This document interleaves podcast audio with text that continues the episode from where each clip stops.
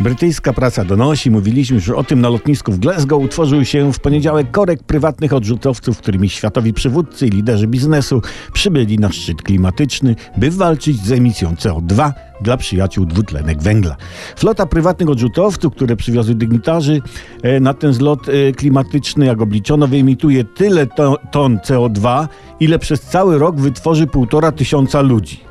A jeszcze do, dodajmy limuzyny, kawalkady policjantów na motorach. No. Sam prezydent USA, jak piszą, porusza się kolumną złożoną z 85 samochodów czy 58. Nie wiem.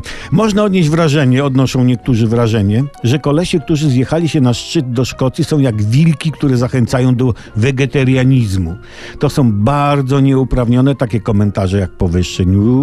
Ludzie, którzy sarkają i psioczą na przywódców świata i biznesu nie rozumieją sytuacji. Tacy myślą, że miliarderzy to się bawią w obrońców klimatu, bo im nudno. Nie, nie, nic bardziej mylnego.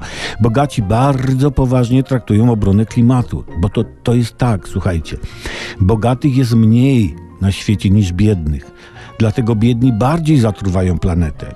I bogaci chcą, żeby biedni mniej produkowali szkodliwego dwutlenku węgla, co pozwoli na zostawienie więcej miejsca dla tego dobrego dwutlenku węgla bogatych i ich prywatnych jumbojetów, nie powodując zmian klimatu. Idea ta oparta jest na zasadzie weźmiemy się i zrobicie. I bogaci ostro się wzięli za walkę z klimatem. No jeszcze dwa, trzy takie bogate w samoloty szczyty w obronie klimatu i nie będzie to zbierać z klimatu. Dlatego słuchajcie, to jest poważna sprawa, dlatego my biedni musimy się ograniczać z emisją, żeby takie wesołe szczyty jojo, mogły się dalej odbywać.